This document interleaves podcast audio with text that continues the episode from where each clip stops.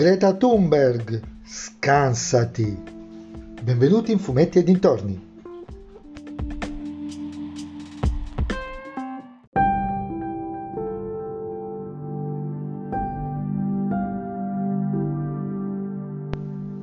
In questa puntata del podcast vi parlerò di una serie disponibile su Apple TV Plus, una piattaforma credo che abbastanza sconosciuta e più, forse un po' sfortunata, che però riserva tante belle piccole sorprese. La serie in questione è Home Before Dark, che in buona sostanza significa ritirati che tardi, come direbbero qui a Bari.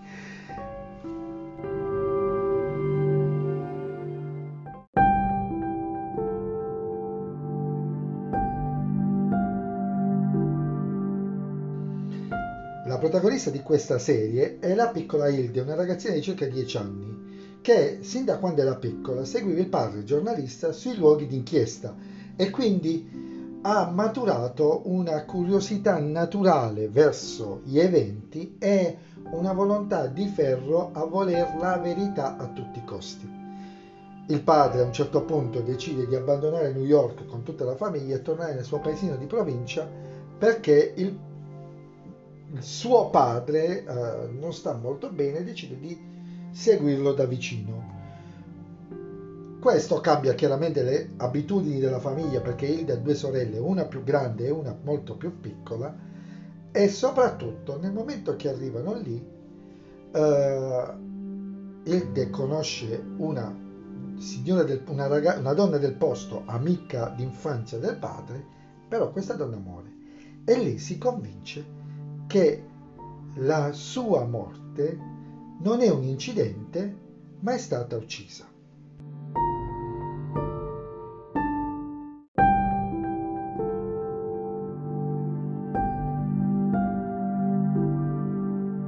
Se l'incipit vi sembra semplice, la serie non lo è, fidatevi, perché il fratello della donna uccisa è in carcere perché 30 anni prima era stato accusato di aver rapito un ragazzino figlio dell'attuale sindaco e amico d'infanzia del padre del, di Hilde. E lei si fa convinta che c'è un legame fra la morte della donna e il, il rapimento del bambino. Linda, lei si crea una POS, cioè uh, sì, altri due ragazzini un po' sfigatelli, un po' come Stranger Things per darvi l'idea, ma con meno paranormale, uh, decidono di seguirla perché lei tra l'altro ha l'abitudine di, si è aperto un blog in buona sostanza in cui lei scrive quello che succede, quello che portano le sue indagini. E questo la inimica nei confronti dell'intera comunità a partire dal, dal, dallo sceriffo che ritiene i suoi interventi completamente sbagliati. La trama è abbastanza uh, complessa, c'è tutto un lavoro di indagine che lei fa, una serie di colpi di scena uno dietro l'altro, veramente ben fatti, ci sono situazioni molto particolari, qui ci si ferma e dice ok, e mo' Sinceramente il finale di stagione che non vi sta a svelare perché signori, eh, vi ho detto che qua ve la consiglio, non vi do lo spoiler, devo, non per essere presuntuoso, l'avevo intuito più o meno a metà cosa stava effettivamente succedendo, però scoprirlo, oltre a darmi una soddisfazione, mi ha anche stupito perché me l'aspettavo in maniera diversa. Mi aspettavo un... l'evento l'ho, l'ho azzeccato, il modo in cui si palesa no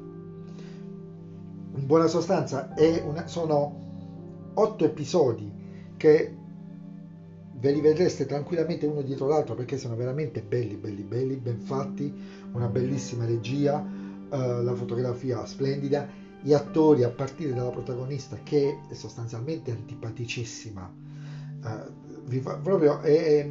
è una di quelle che vi darebbe anche fastidio incrociarla, però è adattissima al ruolo, è perfetta sono tutti bravi, sia i ragazzini che gli adulti, sono tutti veramente bravi e la trama è veramente bella, è una bella serie e ci sarà una seconda stagione perché il finale, proprio in funzione di ciò che vi dico, vi ho detto prima, scusate, e lascia aperto un portone grande quanto uh, non lo so quanto è grande ma grandissimo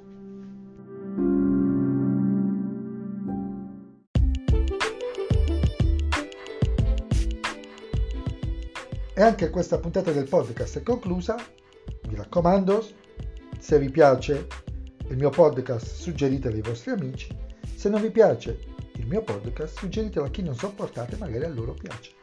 Ci sentiamo nella prossima puntata.